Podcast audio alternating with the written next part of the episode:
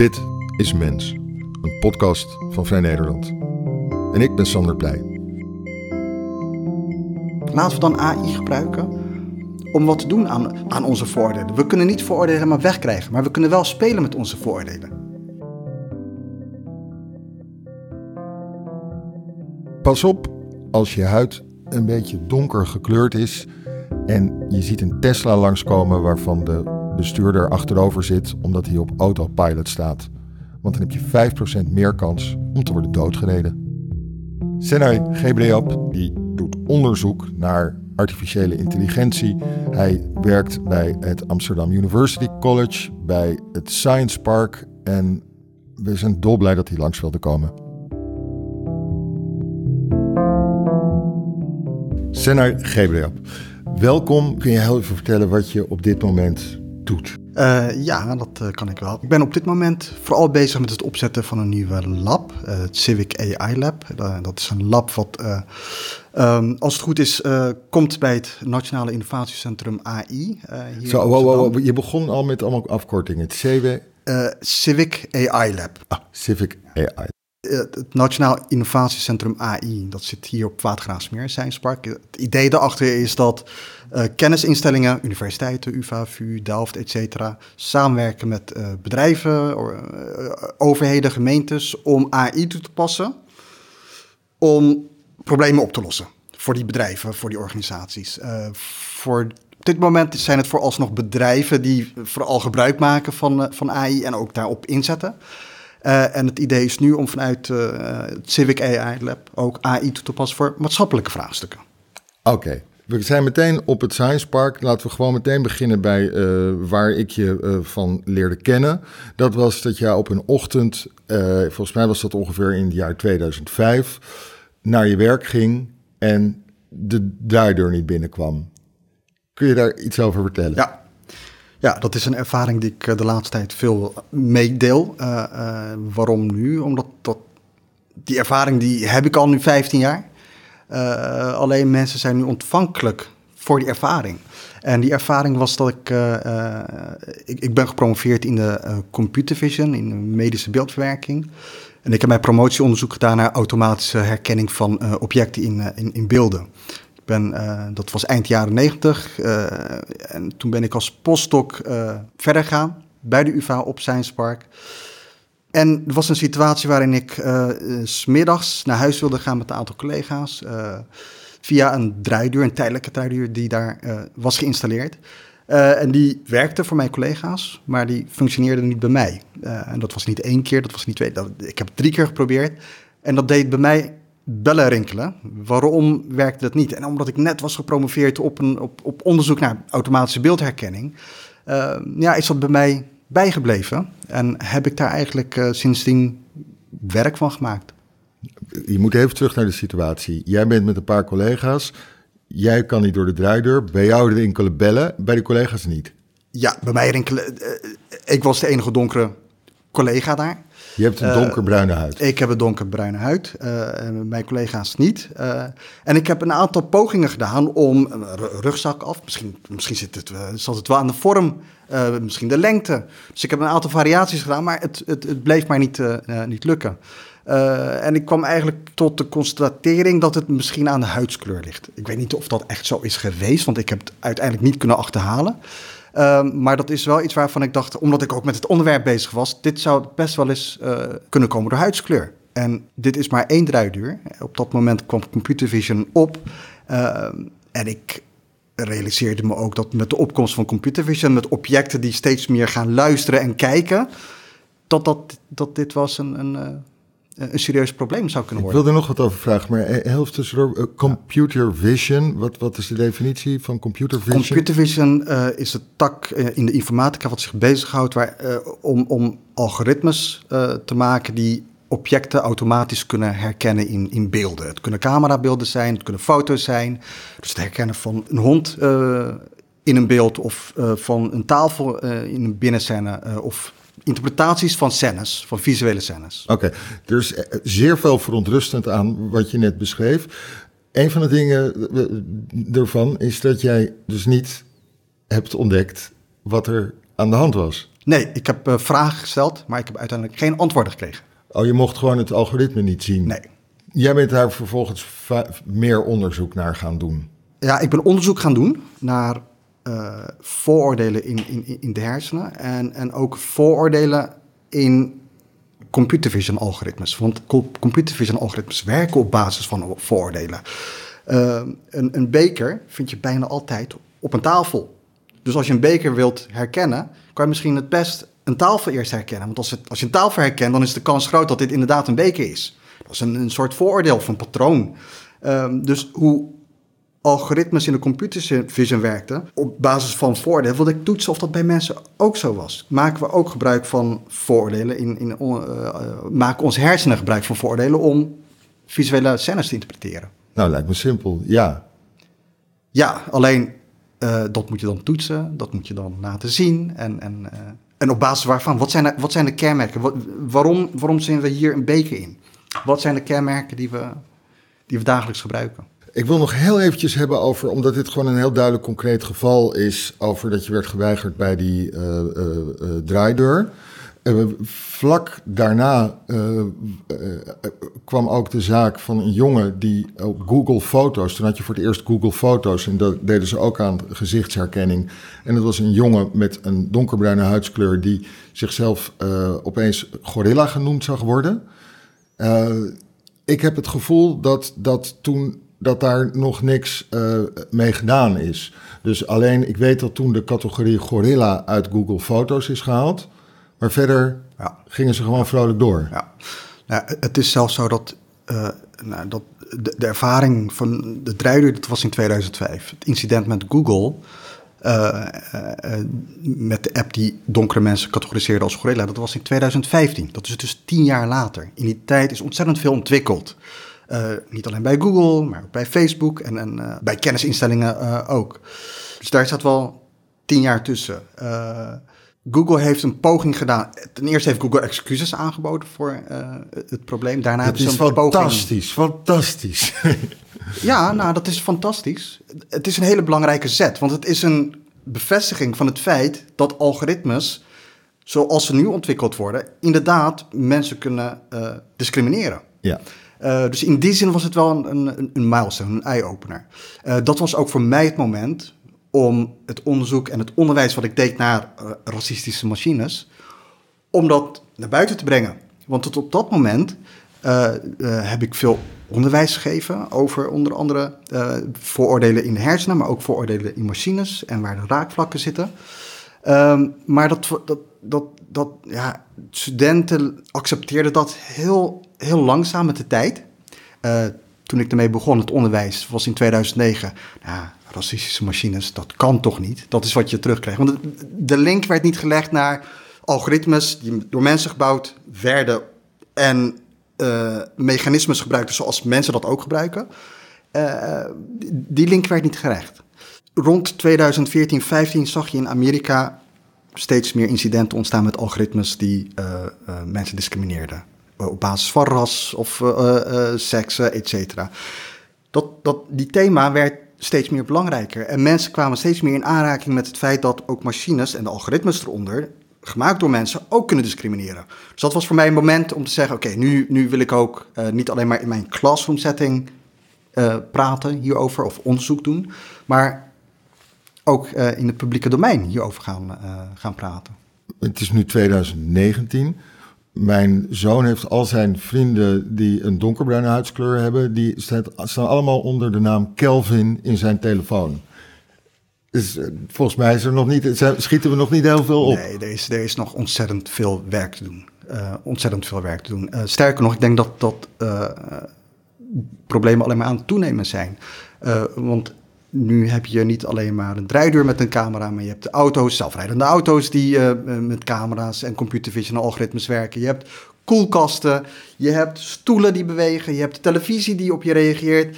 Uh, de kans dat discriminerende algoritmes of discriminatie groter wordt, is, is zeer aanwezig. Niet mensen, maar ook objecten zullen straks gaan discrimineren. Als we niet nu wat gaan doen aan het probleem van algoritmes. En zeiden mensen dan tegen je dat uh, de techniek niet discrimineert, maar dat mensen discrimineren. Dus dat de techniek in principe onschuldig is en het er alleen om gaat hoe mensen iets erin leggen?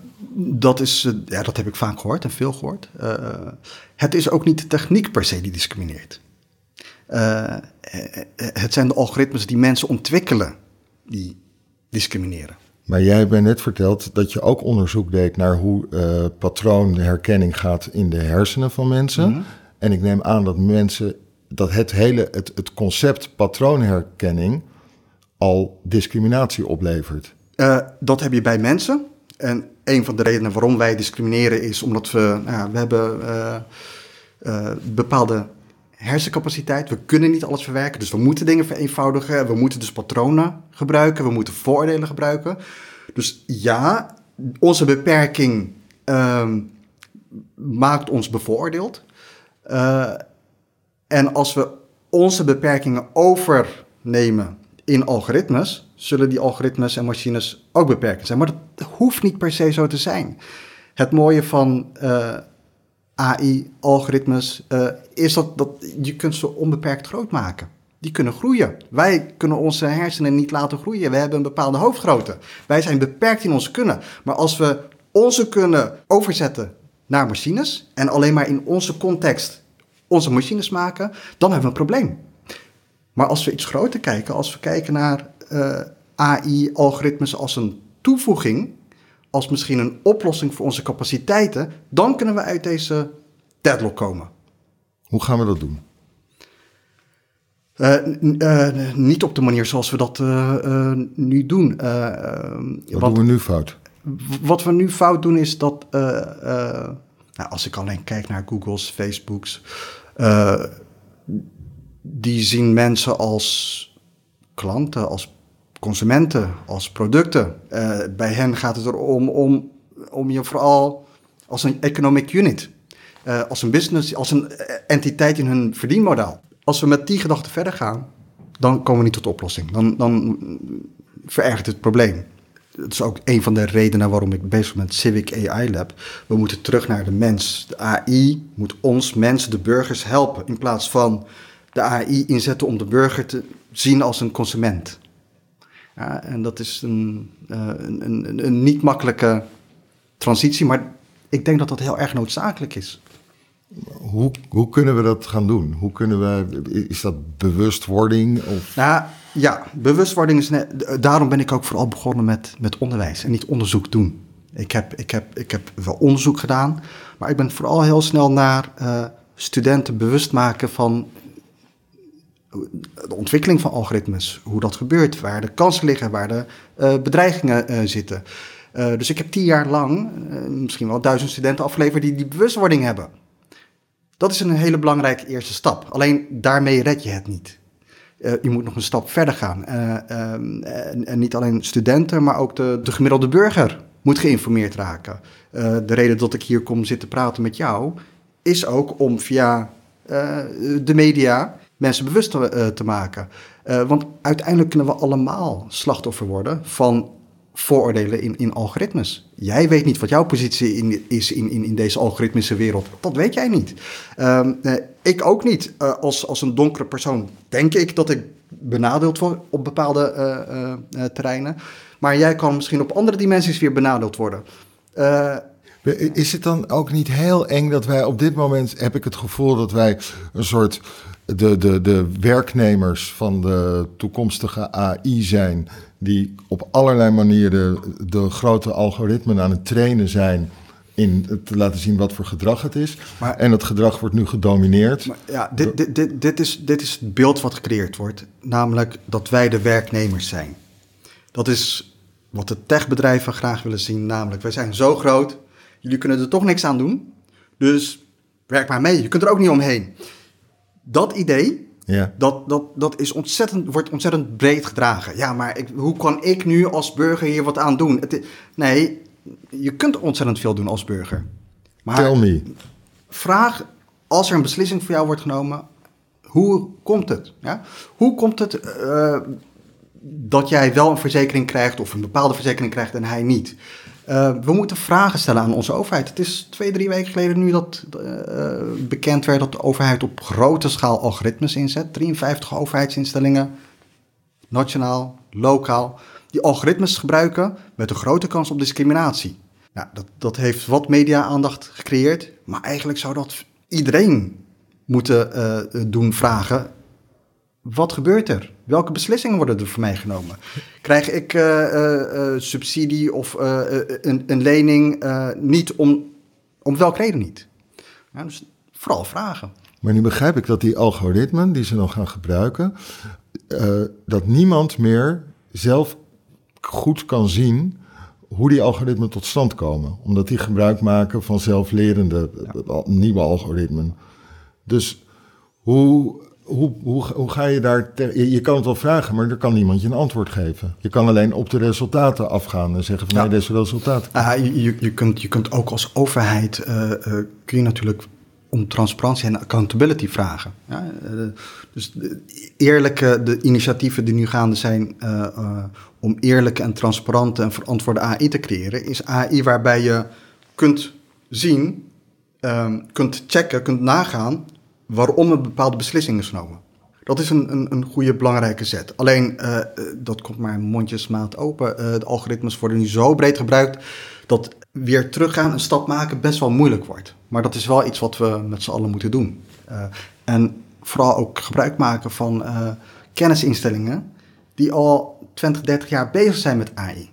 En niet zomaar AI gebruiken omdat anderen dat ook gebruiken. Met de kans op fouten die gemaakt worden om dit soort dingen te, te, te uh, meer te controleren, om te zorgen dat niet de bedrijven voorop lopen en ons als consumenten uh, mee laten hobbelen, moeten we ook een beetje een idee hebben van waar we naartoe willen. Wat moeten we ook een soort mensbeeld hebben, van wat, wat wel een, echt mens is. denk je dat we daar goed over nadenken? Is, daar, is, is dat ook te doen? ja, ik denk dat dat te doen is, uh, en het antwoord op je eerste vraag, denken we daar genoeg over? Nee, dat denk ik niet. Uh, als ik, uh, ik, ik, beschrijf AI en, en, en algoritmes breed nu steeds vaker als het soort exocortex. We hebben hersenen bestaan uit drie delen, het reptiele brein, wat basale functies uitvoert, zoals ademhalen, voortplanten, vluchten. Je hebt het emotionele brein, wat later daarbovenop is ontstaan ons, om onze emoties te uh, reguleren. En daarbovenop is later nog een cortex ontstaan, wat meer het rationeel denken uh, uh, bepaalt. Nu ontstaat er eigenlijk daaromheen een soort vierde brein. wat, wat, wat, wat AI is, wat het internet is, wat ons voorziet van, van informatie. Waar we niet genoeg over nadenken, is dat dat, dat vierde brein, dat exocortex, dat dat vooral nu wordt gebruikt om te appelleren op je emotionele brein. Ja, zoals de Facebooks, die, die, die, die, zijn vooral bezig om ja, verslavend te werken. Die probeer je op je, op je emoties uh, in te werken. Dat is, dat is iets waarvan ik denk dat het niet goed is. Als het exocortex wordt gebruikt als iets om onze neocortex te voeden, uh, met informatie waar we normaal gesproken niet tot ons krijgen, dus informatie die ons uit ons comfortzone haalt, dan denk ik dat we in goede interactie, symbiose met AI uh, kunnen leven. Ehm, en dat is wel iets waarvan ik denk, daar moet veel meer aandacht aan worden besteed. In plaats van AI, de exocortex gebruiken om je emotie te appelleren, je emotie te appelleren, gebruik AI om je te voeden met nieuwe informatie. Ik ben best een optimistisch mens, maar ik zie jou dit allemaal met een, een, een kracht vertellen, dat je, alsof je er echt in gelooft.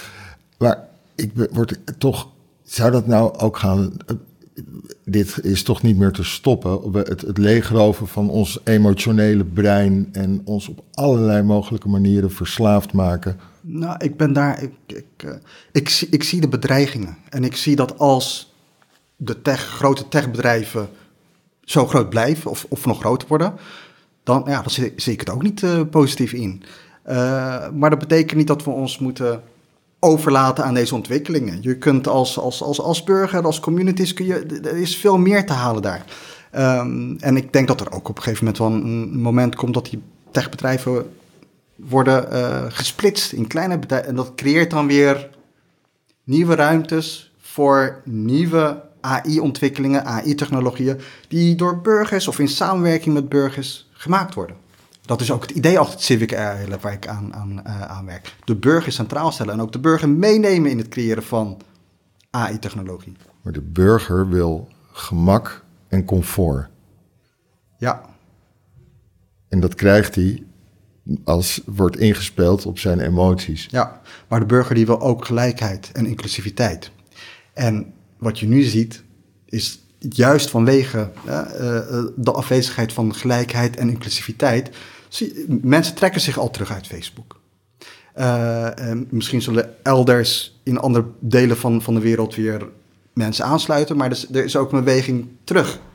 Uh, omdat men ziet dat Facebook of niet inclusief is, of juist op, appelleert op je, op, je, op je emoties. En dus het is niet eenrichtingsverkeer. het kan ook de andere kant op of een andere richting op. Oké, okay. Wij, we hebben dus het vierde, je noemde het het exobrein, het, hè? Het exobrein, exocortex. Ja. Ex, de exocortex. Die, uh, daar, daar, daar gaan we aan uh, sleutelen. We willen dat op onze manier uh, veranderen en niet alleen op de Facebook en de Google manier. Maar jij was ook onderzoek gaan doen, vertelde je net, naar hoe de mens zelf al denkt en hoe vooroordelen al in onszelf besloten zitten. Wat heb je daarover ontdekt? Nou dat we in, in, in, het dagelijks leven zijn we continu bezig met uh, het gebruiken van uh, vooroordelen uh, om, om door het leven te navigeren.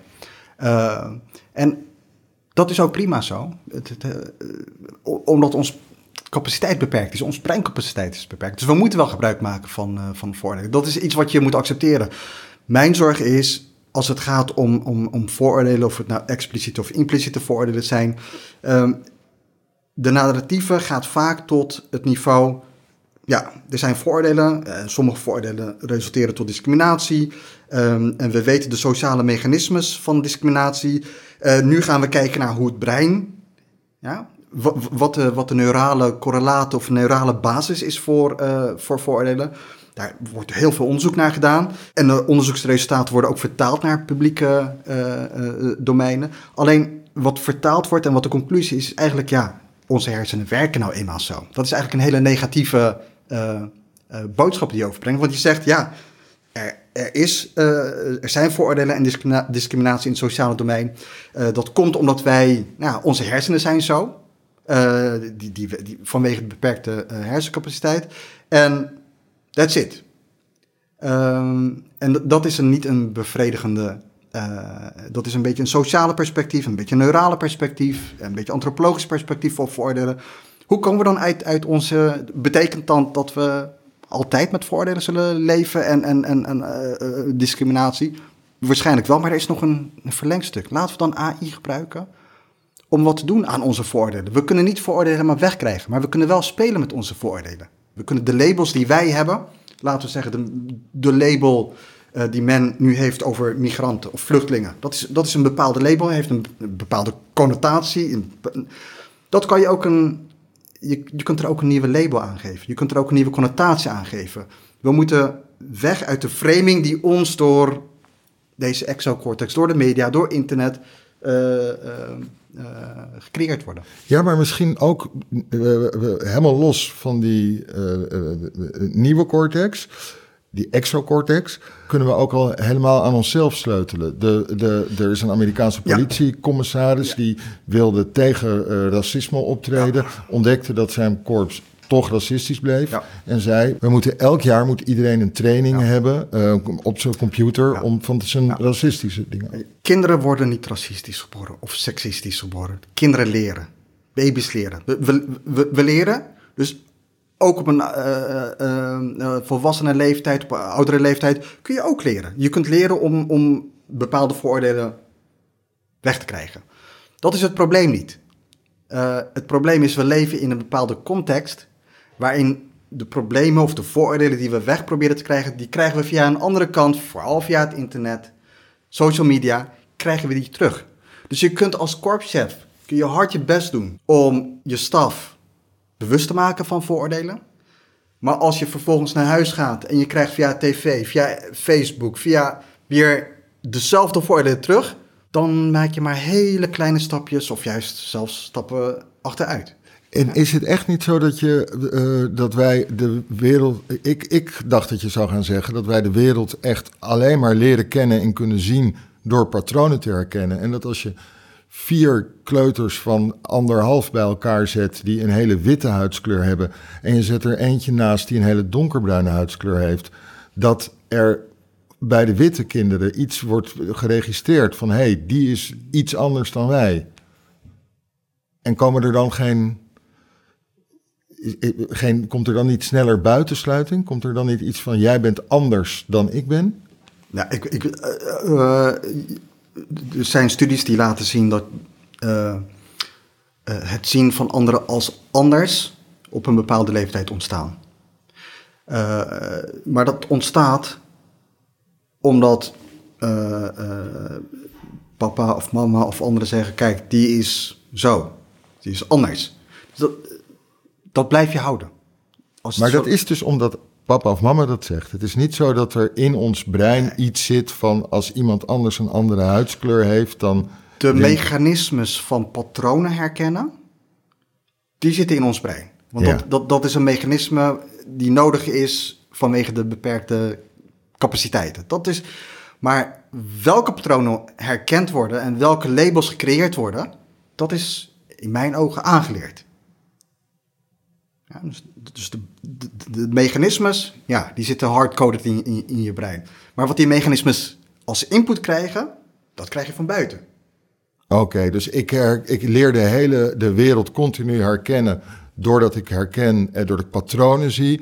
Maar als ik met z'n achten uh, rood haar heb en er komt voor het eerst iemand met zwart haar, dan valt mij dat pas op wanneer er nog een andere, eh, andere informatie bij komt, namelijk van iemand die zegt rood haar is beter. Ja. Oké. Ja, misschien zie je dus de visuele verschillen wel, maar de waarde die je eraan hecht, dat is aangeleerd. Ja. Dus rood haar of donker uh, huidskleur gevaarlijk, of, dat, dat, dat leer je aan.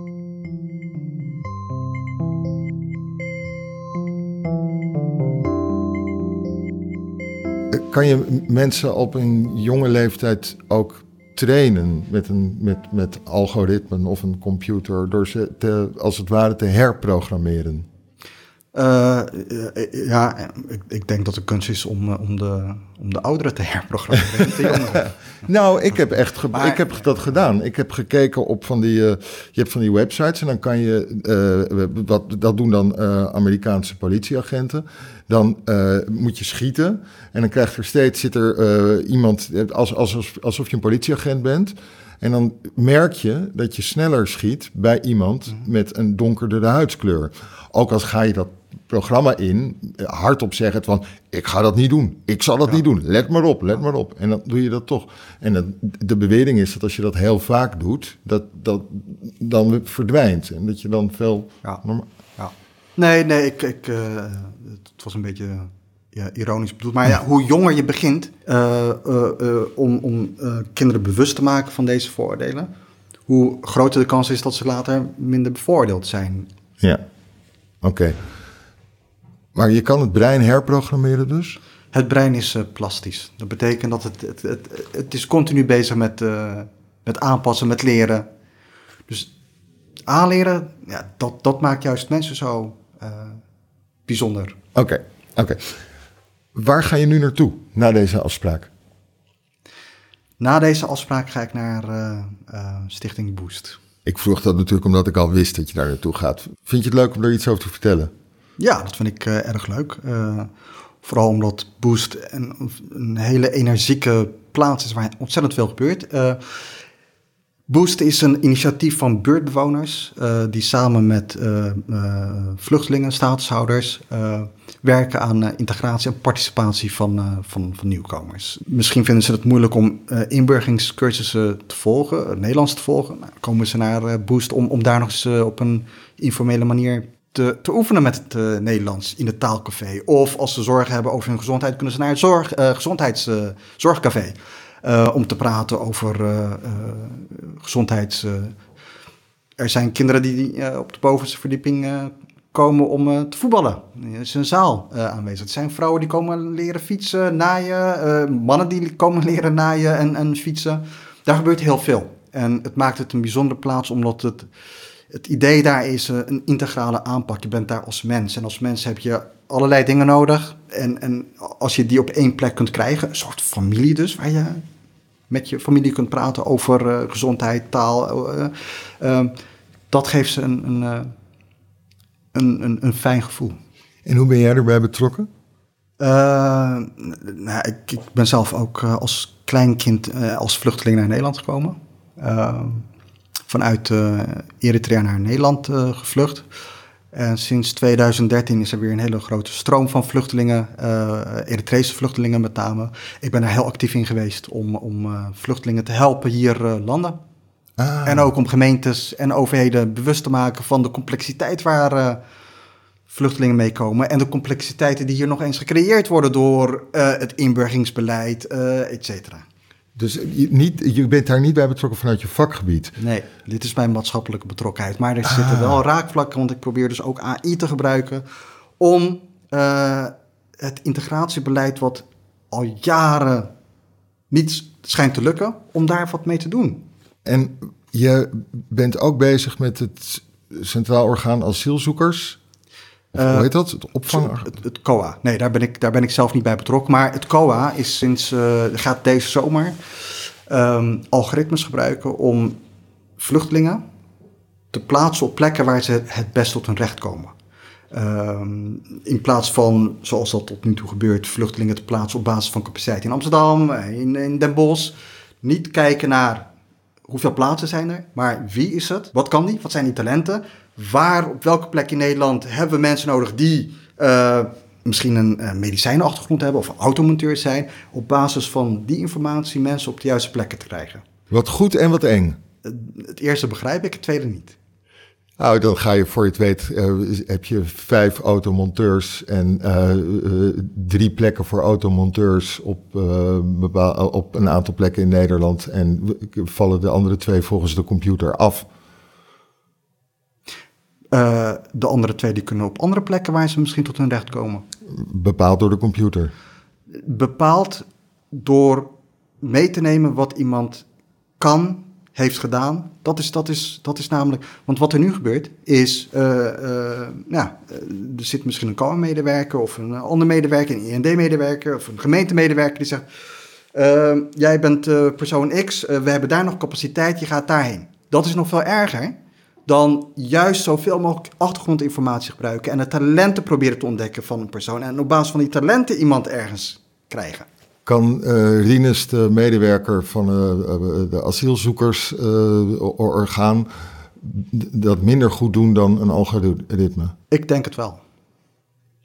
Dus je gelooft ook wel in algoritmen? Ja, natuurlijk. Oké. Ik geloof heel erg in algoritmes. Ik geloof, ik geloof zowel in de bedreigingen die algoritmes creëren. Uh, niet per se algoritmes zelf, maar de mensen die de algoritmes maken. Uh, als, als de kansen die algoritmes uh, geven. Heel belangrijk hier is wel dat, dat, dat, dat we, als we algoritmes gaan ontwikkelen, dat we dat met z'n allen moeten doen. Want als je algoritmes maar door bepaalde mensen ontwikkelt, dan zul je de voordelen die de groep mensen heeft ook weer terugzien in, in de algoritmes zelf. Ik ben ook een beetje, ik word altijd een beetje bangig van dat soort dingen ook. Ik krijg meteen een soort schrikbeeld van me van een maatschappij waarin uh, een aantal asielzoekers uh, op de deur kloppen en een algoritme dan vervolgens een scheiding maakt en zegt: jij wel, jij niet, jij daar nu naartoe, jij niet. En dat, dat ligt er maar aan op basis waarvan zo'n algoritme. Het is, het is, het ook heel goed te beseffen. Uh, ik leef in verschillende parallele werelden ik, ik, ik ben wetenschapper, maar ik ben ook een ex-vluchteling. Ik ben zwart, maar ik, eh, ik, ben een, eh, ik zit in de sociale wetenschappen, maar ik zit tegelijkertijd ook in de technische wetenschappen. Komend vanuit deze verschillende perspectieven en me verplaatsend in wat uh, een vluchteling meemaakt in de reis of in het land van herkomst en vervolgens hier, denk ik dat, dat een vluchteling blijer zal zijn als, als zijn of haar talent wordt ontdekt door een algoritme en op, op die manier ergens geplaatst wordt waar die ook nog eens kan floreren, dan eh, hoe het op, op het moment gaat. Eh, als ik de verhalen van vluchtelingen, staatshouders hier in Nederland hoor, daar schrik ik van. Ik schrik van wat mensen elkaar aandoen. Zoals? Uh, het helemaal niet meenemen van de een, een, een, een, een vluchteling uit Eritrea. Het is ongelooflijk wat ze meemaken op, op, op de reis naar Nederland. Vervolgens komen ze hier en dan worden ze blootgesteld aan allerlei bureaucratische regels. Ze moeten, dus aan de ene kant wordt nu heel veel gefocust op de zelfredzaamheid van een vluchteling. In een context waarin de maatschappij alleen maar complexer aan het worden is. Toen wij 40 jaar naar Nederland kwamen, was het allemaal helemaal niet zo complex. En had je zelfs kunnen appelleren op de zelfredzaamheid van mensen. Vooral ook omdat de buurtbewoners, burgers meehielpen. Nu is het een hele andere context. Er wordt veel meer gevraagd vanuit de overheid van een vluchteling, staatshouder, in een omgeving waarin ontzettend veel gaande is. Stel je voor dat je een vluchteling bent. Je, het enige wat je wilt, na al die ervaringen, is gewoon even hier, even landen. En je wordt meteen blootgesteld aan al die dingen die je, die je moet doen.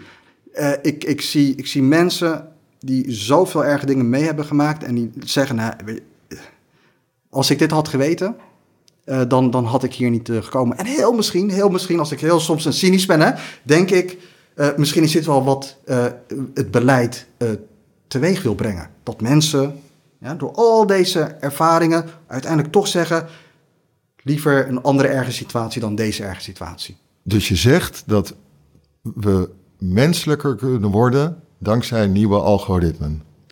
Ja, dat is, dat is waar ik naar, naar streef. Algoritmes zijn een, een soort. Die, die, geven ons een, een, die houden ons een spiegel voor. Want door datgene wat we allemaal doen, door die patronen te herkennen en naar boven te brengen, zien we, zien we waar, waar, waar het fout gaat. Ik, ik was vorige week op, uh, twee weken geleden op Oerol, waar een uh, toneelgroep, uh, Nieuw Utrechts toneelgroep, een, een voorstelling heeft gemaakt over nou, datgene wat ik, wat ik doe. Ehm, en er was één sketch, dat vond ik zo ontzettend mooi. Ehm, en het sketch, de scène was uh,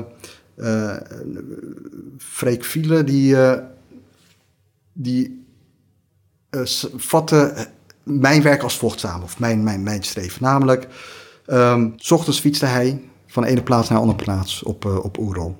En hij had, alles ging prima, hij had wind mee en hij kwam snel aan en, en hij dacht bij zichzelf fietsen is eigenlijk heerlijk. En, en, en, ik heb nog de capaciteit om eh, een, een heel eind te, eh, te fietsen zonder moe te worden.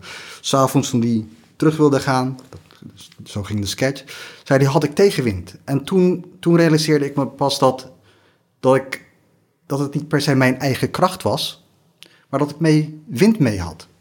Uh, en zo is het in het dagelijks leven ook. Sommigen hebben wind mee, sommigen hebben wind tegen. Maar als mensen wind tegen hebben, zoals in dit geval uh, vluchtelingen, dan zeg je van ja, je moet je best doen. Dan, dan wijs je niet op de wind tegen, maar dan wijs je op de incapaciteit van, van, van anderen. Uh, en, en hij zei het ontzettend mooi, als wij algoritmes kunnen gebruiken om te visualiseren, te laten zien waar er wind tegen is en waar er wind mee is, dan maken we een hele grote winst. En dat is eigenlijk een beetje waar ik naar toe wil. Laten zien, gebruik algoritmes. Waar Waar, waar zie je tegenwind? En waar kan je meewind creëren?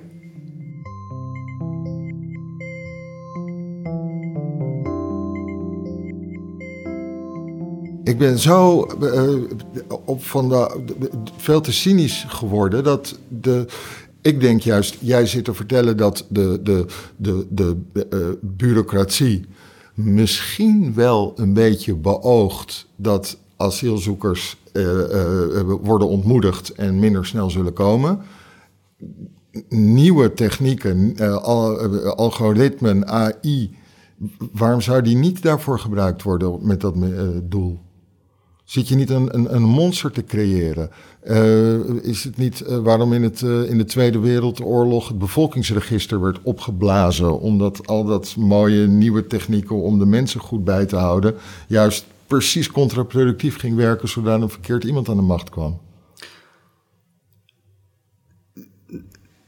Die dreiging, die bedreigingen, die, die, zijn er. Die, die, ontken ik ook niet. Uh, maar ligt dat aan de algoritmes? Als we de algoritmes zo ontwikkelen dat ze voor bepaalde doeleinden worden gebruikt. Uh, mensen tegen elkaar op, ophitsen of, of uh, discrimineren. Ja, dan, dan, dan, dan is het ook voor mij iets heel beangstends. En dat, dat is een reële perspectief. Aan de andere kant is er ook nog een andere perspectief. Die we niet uit het oog moeten verliezen. Namelijk dat je ook algoritmes voor iets goeds kunt gebruiken. Um, ja, dus mijn boodschap is: laat je niet gek maken door de, de techbedrijven, de scenario's die gecreëerd worden door doemdenkers. Die zijn er, maar er zijn ook nog kansen. En we moeten juist focussen op die kansen. Oké, dus algoritmes zijn toch een beetje onschuldig in principe. Ik, ik, ben, ik ben meer bang voor mensen dan dat ik voor algoritmes ben. Laat ik het dan zo zeggen. Jij zou bijvoorbeeld uh, in een uh, bestuurderloze auto. Zou jij wel gaan zitten omdat je minder bang bent voor een falend algoritme dan voor een falend mens achter het stuur van de andere auto? Je, uh, ja, ik zou in die auto willen zitten en niet buiten. Want je weet geloof ik ook dat zelfrijdende auto's donkere mensen uh, minder goed herkennen. Dus je hebt 5% meer kans om aangereden te worden als donkere persoon uh, dan als witte persoon. Dus ja, ik zit liever in de auto. Hoe kan dat nou? Hoe kan nou dat, dat we weten dit allemaal? Iedereen weet dit. Waarom komt er dan een algoritme omhoog dat toch gevaarlijker is voor als je donker... Welke data worden er gebruikt voor algoritmes? Net als bij de draaideur Um, uh, net als bij heel veel uh, applicaties die vroeger zijn gemaakt, uh, is de data die je gebruikt om zo'n algoritme te trainen, bijvoorbeeld om mensen te ontdekken, is ontzettend belangrijk. En als je, zoals ik voor, toen ik algoritmes ontwikkelde, onder andere voor gezichtsherkenning, gebruik je destijds typische datasets van 100 plaatjes van mannen en vrouwen, voornamelijk blank. Als je een algoritme traint op zo'n dataset, zal een algoritme ook niet uh, een donkere mens goed herkennen. Uh, 15 jaar, 10 jaar later heeft Google precies hetzelfde probleem. Ja? Nou, daarom is het zo belangrijk dat je als je algoritmes maakt, je diverse teams hebt. Uh, van mannen, vrouwen, donkere mensen, filosofen, pedagogen. Want als je het alleen aan één groep overlaat, is de kans groot dat de vooroordelen die ene groep heeft in de algoritmes ingebakken worden. Daarom is het belangrijk dat we met z'n allen onze toekomst vormen en algoritmes vormen. Eerste stap is uh, zorgen dat de mensen die de algoritmen maken uh, zeer divers worden samengesteld. Ja. ja. En, in, in alle dimensies, hè? niet alleen maar in, qua identiteit, maar ook qua beroep, qua... Dat is ontzettend belangrijk.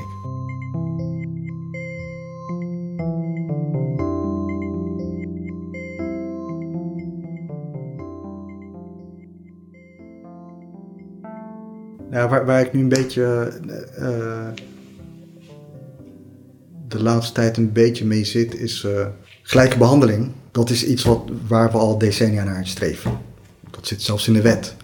Maar heel veel groepen ervaren dat gewoon zo niet. Uh, in het onderwijs niet. in de gezondheidszorg niet. in de integratie- en veiligheidsdimensies ook niet. Hoe is het toch mogelijk dat we al jaren praten over gelijkheid proberen te bereiken, maar dat die ongelijkheid alleen maar aan het groeien is. Um, als dit zo verder gaat, dan.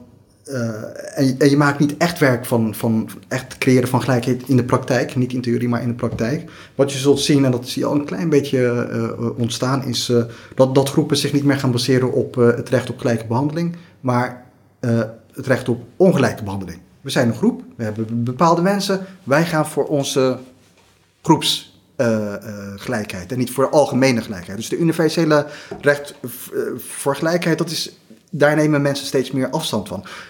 Utrecht of Eindhoven heeft dus ook een, een quota in, ingezet.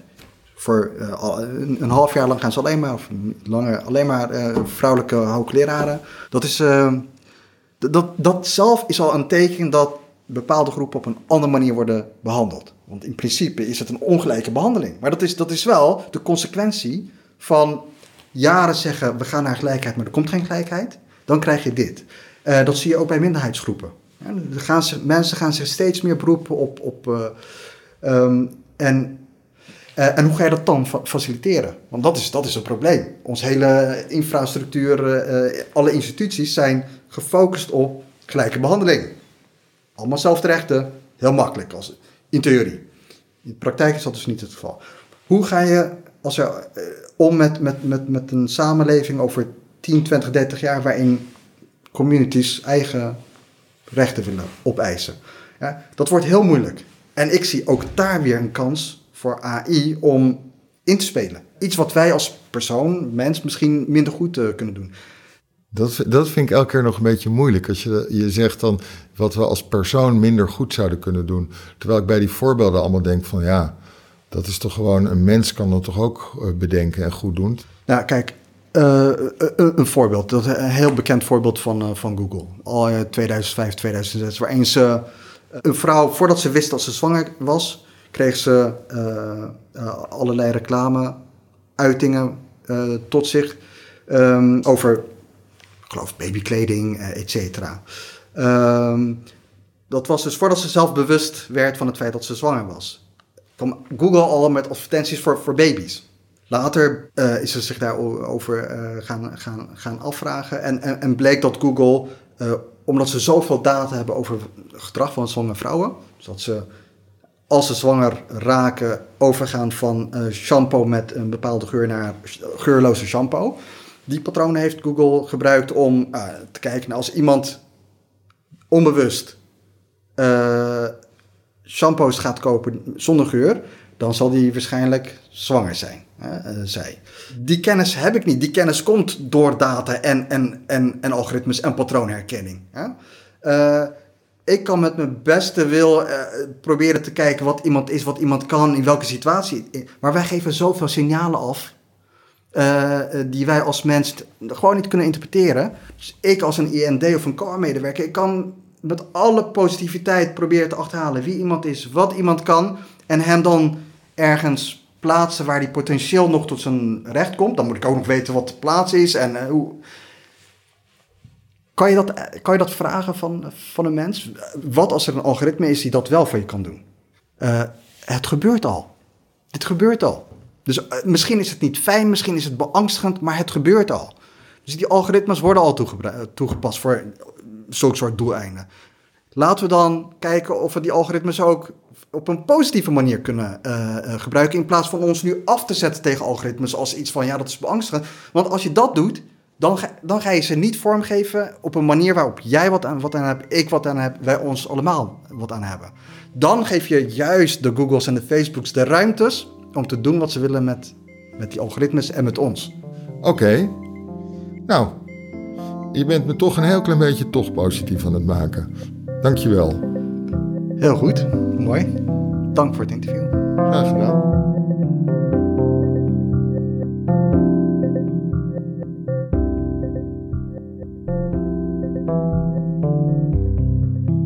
Je luisterde naar Mens, een podcast van Vrij Nederland.